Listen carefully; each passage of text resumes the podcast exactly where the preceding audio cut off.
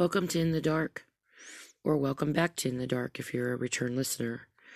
Uh, if you guys hear any kind of an announcement thing type thing on the in the background going on, there's some kind of a game going on close to my area where I live, and it is um, there's some kind of a, an announcer. So if you hear some weird background noise, that's what it is, and um, also it's raining, which I love. You, everybody knows I love the rain.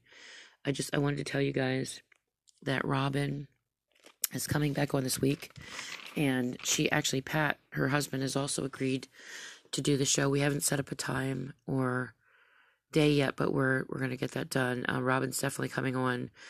We're also setting up a Q and A type thing for the listeners. Um, if you guys have any questions for me or for Robin, please send them in to in the dark 2021 at gmail.com or you can you can you know post them up on YouTube. Um, you can you know I've I've gotten some voice messages for the podcast here on the podcast channels. Only thing with the voice messages is I can't respond. I can get them though. So if you guys want to send voice messages, please feel free to send them. Just know that I can't respond to those messages that I can see. I, I don't see anywhere where it allows you to respond. So, um, but I do I do get them. I think. At least I've gotten them. So, um, wanted to encourage you guys to send in those questions. Uh, Robin says, you know, and I'm going to say this as well that, you know, there's things we don't know. We're not experts. She has a great deal of experience with the cryptids. I've got a lot of experience with paranormal. Um, she also has paranormal experiences. And this week, when she comes on, I'm going to try to get her to delve into that as well. Because, you know, we both have had a little bit of everything, but she really gets hit with the cryptid aspect of this, um, especially since she lives right around really heavily wooded areas. So feel free to please, you know, send those um, questions in. Um, I'm gonna get back into the Ted Gunderson talks. Talks. This is part three of this little series that I began, and I want to, you know, get this wrapped up. I, I I'm gonna have one more part of this after this. So, anybody that doesn't know who Gunderson was, um, who's just starting to tune into my channel now and hasn't listened to the past episodes about him, he was an ex FBI agent who worked for the FBI for 30 years. He was one of the heads of the FBI very credible man, very respected. Um, he had been in charge of one of the um, sectors in Los Angeles, and before that in Dallas as well. So he just he loved his job, worked for them for a lot of years, very respected, and it wasn't until he retired and he was asked to help with a case the Jeffrey MacDonald case where the um, I think he was a Green Beret that had murdered his wife and child or children, that Gunderson had his eyes open to the corruption that's actually in the FBI and the government and the, the Satanism and stuff that's going around in our country and around the world. And he became a whistleblower and decided to spend his life, you know, championing the people of the United States and around the world and getting this information out there to us, even though it could have cost him his life, his family's life. You know, he had threats on his life, he had bank accounts frozen, he was followed, he was shot at, uh, threatened, you name it. And this is how he spent his retirement. so please take this into consideration. If you're somebody that's a doubter, or you know likes to scream conspiracy theorist that type of stuff just you know just try to listen and open your your uh, heart up to your heart your ears your eyes up to what what's going on here. So gunderson had been in charge of the fbi like i had said first in dallas then he went to los angeles he got to thinking about the Jack Kennedy assassination after he started learning about the government corruption and started looking into that. He learned through his investigation of it that it was a joint hit by the CIA and the Chicago mob, no question about it. It's it's pretty odd to you know find out that you know it's one thing to hear that the Chicago mob had put a hit out on the president of the United States and killed him, but to find out that the CIA was also involved is uh, pretty unsettling. I don't know how to pronounce this guy's name that well, but uh, Sam Jean Giacana was one of the heads of the mob for La Cosa Nostra. Three days before he was to testify before Congress about this case, he was shot and killed, murdered. So this encouraged Gunderson to do even more checking into these national terrorist acts that have taken place and other cover ups in the United States. Gunderson interviewed the naval intelligence officer who, on December 4th, 1941, received info that, that the Japanese were going to bomb Pearl Harbor. We had broken the secret code of the Japanese. The officer told Gunderson personally that he had given the info to his superiors on December 4th. They passed it up the line. After Pearl Harbor, he was subpoenaed to testify before Congress. His boss then called him into his office and said, Don't worry about that. Don't respond to this subpoena. Someday you'll know why. So he never testified. And he probably never found out why. Waco then took place. The military was involved in destroying, shooting, and killing women and children, and also the FBI was involved as well. They used tanks, military tanks, in violation of the of the posse comitatus, which is the law that says the military cannot be used to enforce the civilian population. They got away with it. It's, there's a law that says they can't do it. They did it, and they walked away, and nothing was ever done. In his research, Gunderson found in Waco uh, there were four BATF agents who were shot and killed. Some of the Branch Davidians were tried and sentenced for these, quote, murders and are serving prison sentence terms, probably for life. In researching the four BATF agents who were shot, Gunderson learned that every one of them was shot in the head. For those of you who have been in the military, that's a sniper shot. No question about it.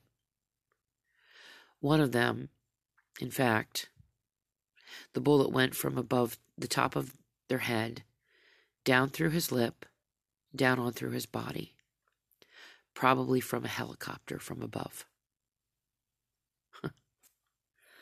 All four of the BATF agents had been former bodyguards for former President Bill Clinton. It's amazing how one person can make such a difference in the world. For some reason, I was thinking about, you know, when I just read Bill Clinton, I thought, one person, you know, people, you know, we all think with like this mass mentality that we're like this large group together, you know brothers and sisters filling the earth. It's, it takes one person to be president, one person to be a whistleblower, you know, one person to be a, an assassin, you know, one person to be the Queen of England, one person to make a huge difference in this world. People don't understand how important they are. Each and every one of us, how important we are how influential we could be, how any help that we give, anything that we run for, anything that we decide to do, whether it's good or bad, good or evil, you know, positive or negative, how it affects people. One word, one sentence could send somebody to commit suicide. Think about that stuff. Um, Ruby Ridge. Randy Weaver was set up by BATF agent. BATF, by the way, stands for Bureau of Alcohol, Tobacco, and Farms. He was set up by an informant from the BATF. He bought a shotgun that was a quarter of an inch too short by law. They arrested him, served him with a warrant to appear before the courts. They say he refused, and they sent an army after him. Let me tell you, he didn't refuse. Randy Weaver was sent a court date to appear, and then the court date was changed. He didn't receive it in time. And that's what caused all this. This was what caused these, this army to be sent out after him. Uh, Horiuchi was the FBI agent, sharpshooter that shot and killed his wife, and also Randy Weaver's 14 year old son was killed that day too, and I think there was um, some other people. She, the wife was standing in the doorway, and she was shot and killed by this Horiuchi that used to brag about what a great shot he was. There's a lot more to that story as well, but if you get into the real story and not what the uh, you know CIA or FBI wanted you to to believe, you learn there's a lot to this. So he didn't just appear, he didn't just refuse to appear. He he just the, the date was changed. So this was another instance where they lied about and tried to railroad another good loyal American who fell into a trap. He was also um, ex-military as well. He moved out to the country to get away from it all. And you know, if you want to research that case, it would be a good case to research. The one that that really stands out, always stood out to me, was the the Great Conspiracy, what they call it. 1993, New York Times copy FBI informant came out on October 28th, 1993. Car bombing of the World Trade Center.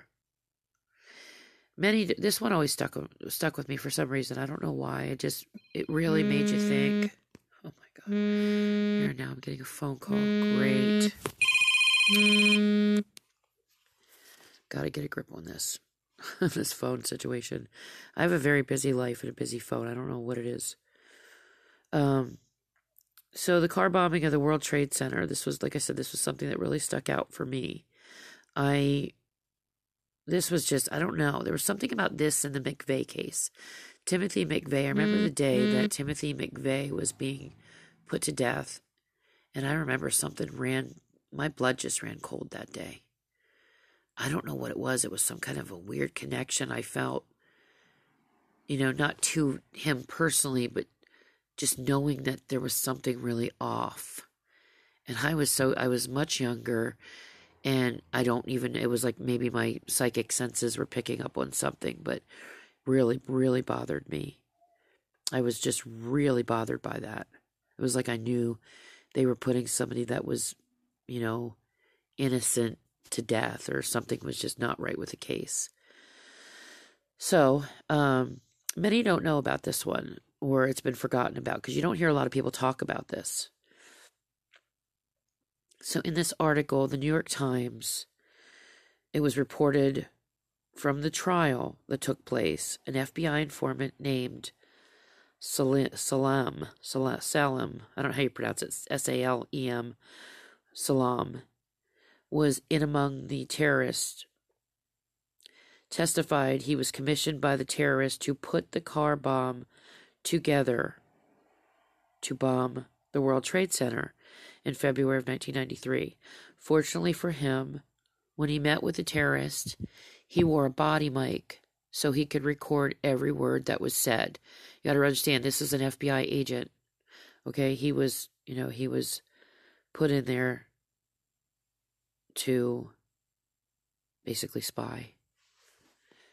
Um, so he recorded every word by the terrorist. He was commissioned to put the bomb together, unknown to the FBI. When he met with the FBI, he also wore a body mic. That was probably what kept him from being set up and framed and sent to prison. This was in the newspaper article. He went to his FBI superiors and said, I've been commissioned to put the bomb together. We're going to use a dummy bomb. Correct? This is what he asked them. He was he was you know, ensuring that they weren't going to be using a real bomb. They said, "No, we're going to use a real bomb." Now, I don't understand why Congress and Senate investigators and our leaders in Washington, D.C. were not freaking out over this situation. There's something so sinister going on here, so deeply corrupted. These people, beings, whatever, or whoever they are, get away with anything and everything. It's so big, goes so deep, it's worldwide. It's like an unstoppable criminal worldwide enterprise of beings pulling every string imaginable. The FBI not only knew in advance about the car bombing, they furnished the ingredients. The information comes out, and what's done about it? Nothing. Just swept under the rug. It's all.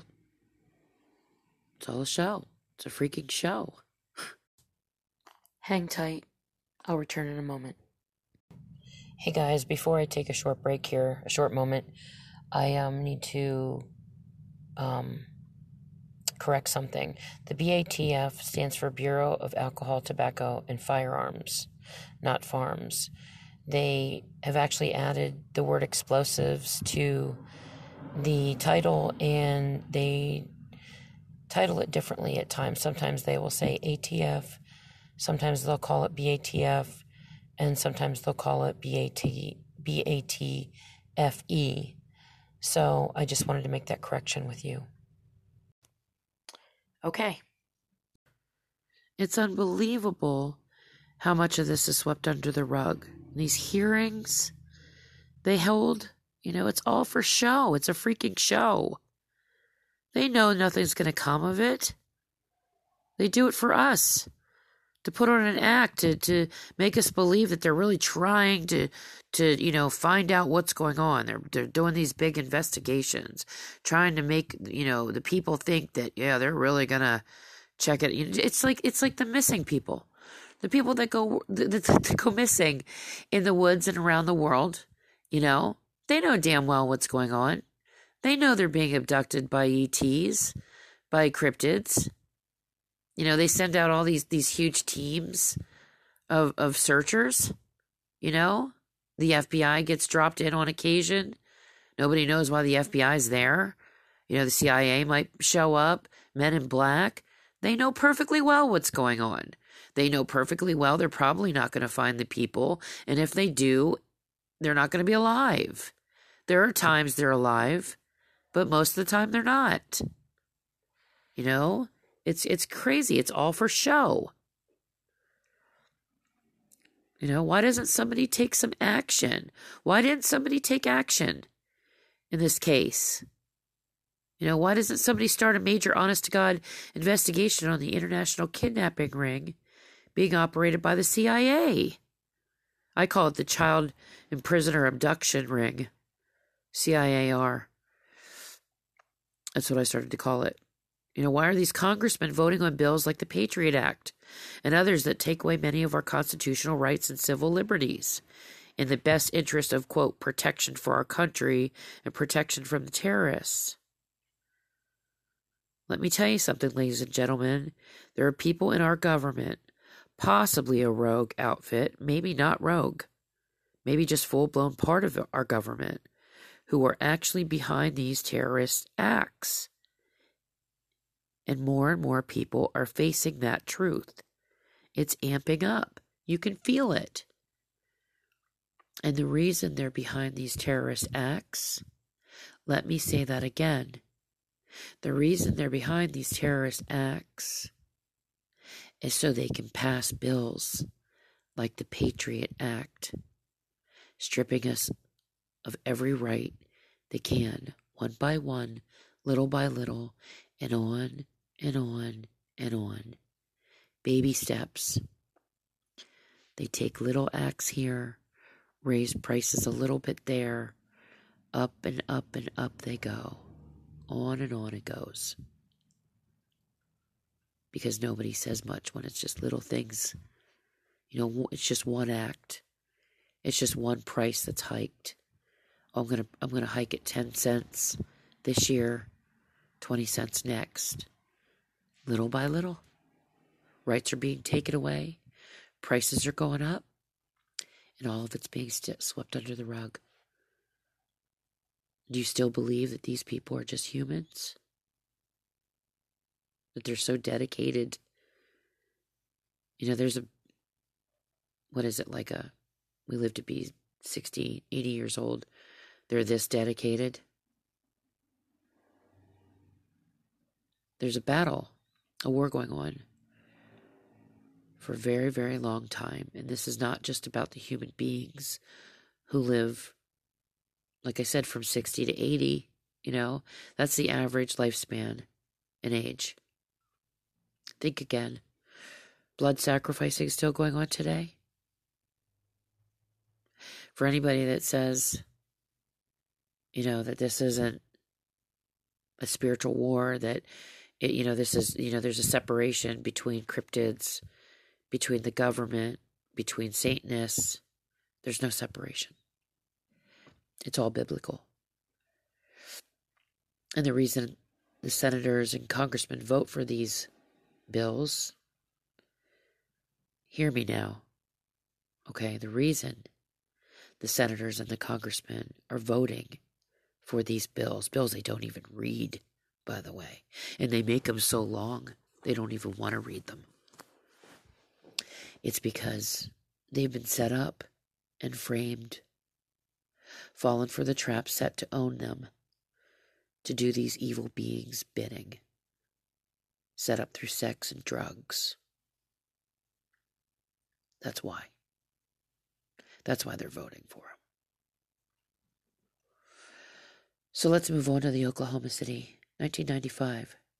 Gunderson personally had made two trips to Oklahoma City and investigated Oklahoma City. And because of his report, the defense attorney for Tim McVeigh sent two of his investigators to interview Gunderson, who spent four hours with them.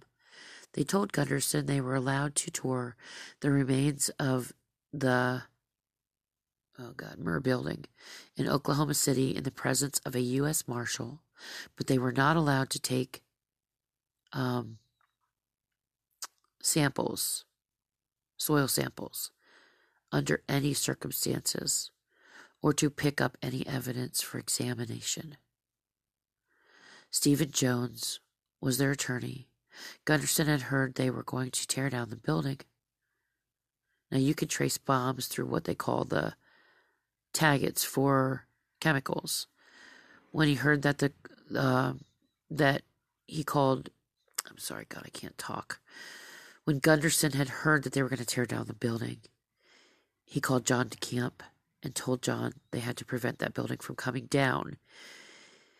Um, he called an outfit in Chicago with the Pat Kennedy Group, who were specialists in examining evidence of that type. John called McVeigh's attorney.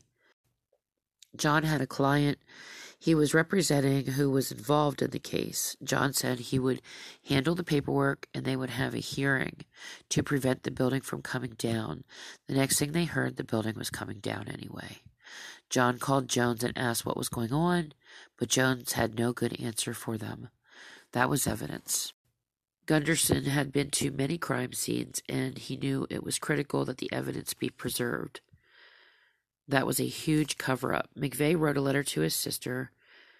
McVeigh was in special forces. The government had said he had flunked out. He didn't flunk out. He had been recruited out of special forces, according to the letter he wrote his sister, and trained to be a CIA assassin and also to work for the CIA International Drug Operation, both against the competition and for the competition.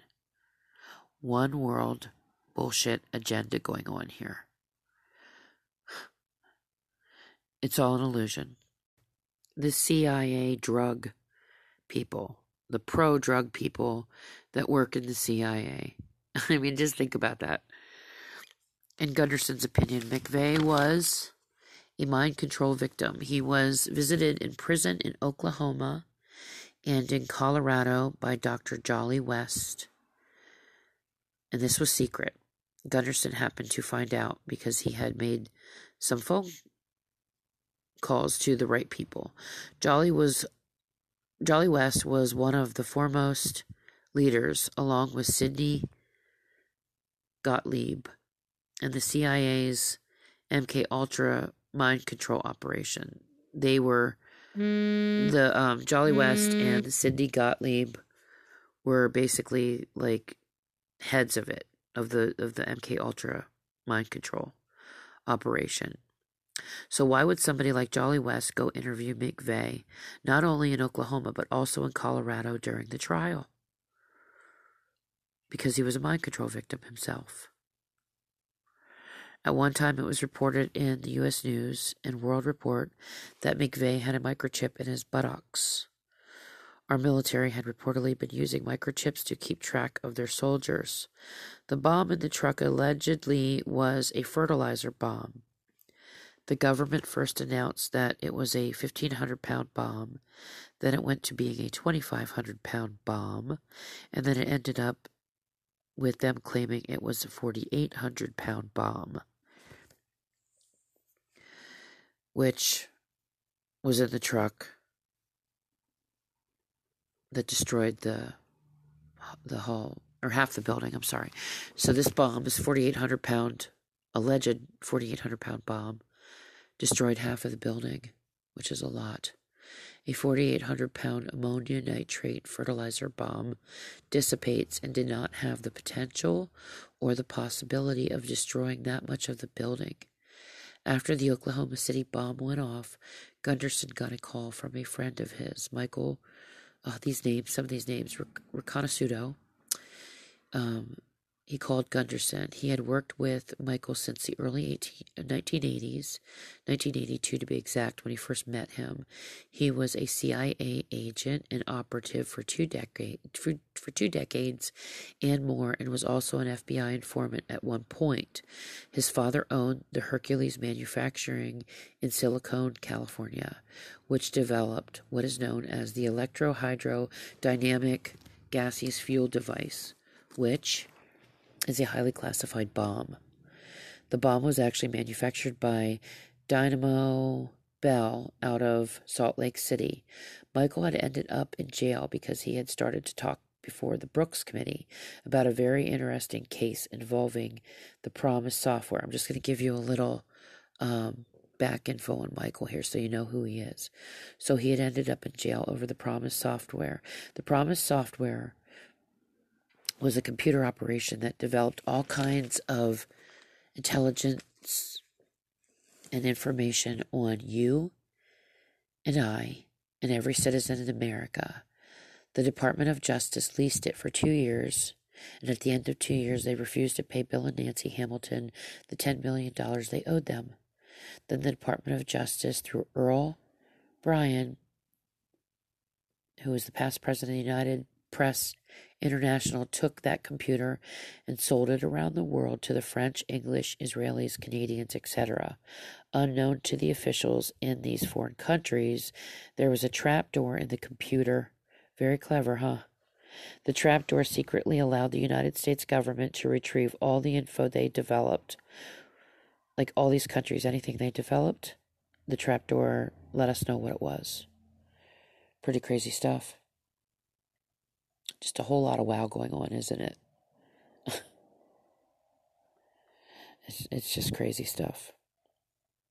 It's just a bunch of BS. The beings that had all of this already know all this info. You know, it's all for show.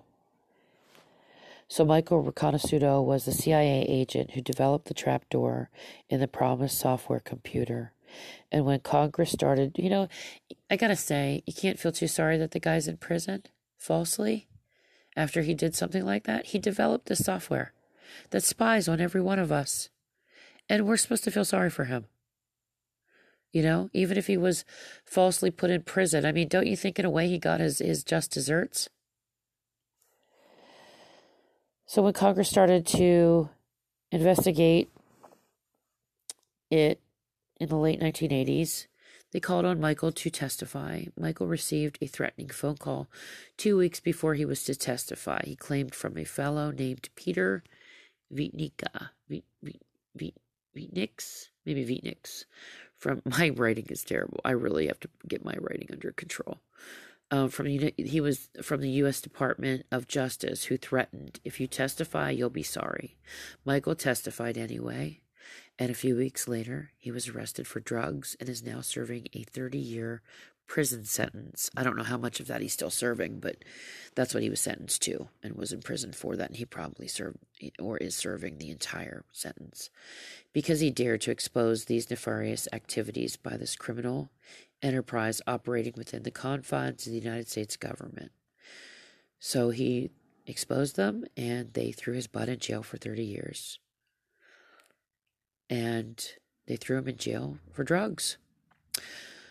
So, like I said, not to get off on another person, but a little background on Michael was needed so you understood who Michael is. He he has credibility, even though he developed this software and was a piece of garbage, in my opinion. So Michael called Gunderson right after the Oklahoma City bombing went off, and he said, "Ted, that's my bomb." Called him from from prison, meaning Hercules developed it. Uh, that was not an ammonia nitrate bomb. When that bomb was tested in 1982, Gunderson was with a group of intelligence agents waiting for the results of that test. Get this it was tested in Area 51. Kind of goes through you a little bit. It was underestimated because the power of that bomb was so powerful that two of the technicians died. They underestimated the strength of it. This barometric bomb, according to Michael, was what was in the vehicle, not a fertilizer bomb. Gunderson had an Oklahoma City report on that as well. Gunderson went on to the Picatinny Arsenal in New Jersey and gave them the contract number which he had obtained through a science magazine one of his associates had done the research on for Gunderson. It's publicly available info, by the way. The Picatinny Arsenal came back with there's no such contract, even though Gunderson had the contract right before him. It's documented in Gunderson's report. He then went to Dyno Nobel, who he knew manufactured it, and they didn't even bother to respond back to Gunderson. Yet, one of their people testified at the grand jury when they indicted McVeigh. Get this. In September of 1995, some five or six months after the bombing, in the Fireman's Magazine, there was an article written by the editor. The information was obtained from the Oklahoma City Fire Department. In that article, it states that four unexploded devices, this is what got me about the case, by the way. Four unexploded devices were taken out of the building. When people were in the building after the bombing, took place dying. So they're in the building laying there dying. They discontinued the rescue efforts for some five hours while they carried out a bunch of government files. Men in blue suits, sweatsuits of some sort, did this. Oklahoma City was perpetrated by certain people other than McVeigh and Nichols. I can tell you that. Roger Moore, the gun dealer from Arkansas who claims he was robbed of his guns and that money was used to finance the Oklahoma City bombing. Moore was at that point accused by Terry Nichols of being involved in it. Moore denied it, of course. Moore, at the time of the bombing, was an FBI informant. Gunderson had one inside investigator of Oklahoma City bombing tell him that there were at least 11 other individuals involved in the Oklahoma City bombing. These people or beings are destroying people's lives. They don't think twice about it. They're pure evil. These names of these comp- these organizations, you know, FBI, CIA, and Health Row and IRS, they all seem to be synonymous with evil, with corruption, with so much power that we feel powerless against them. They're so protected and they can they can basically do whatever the hell they want.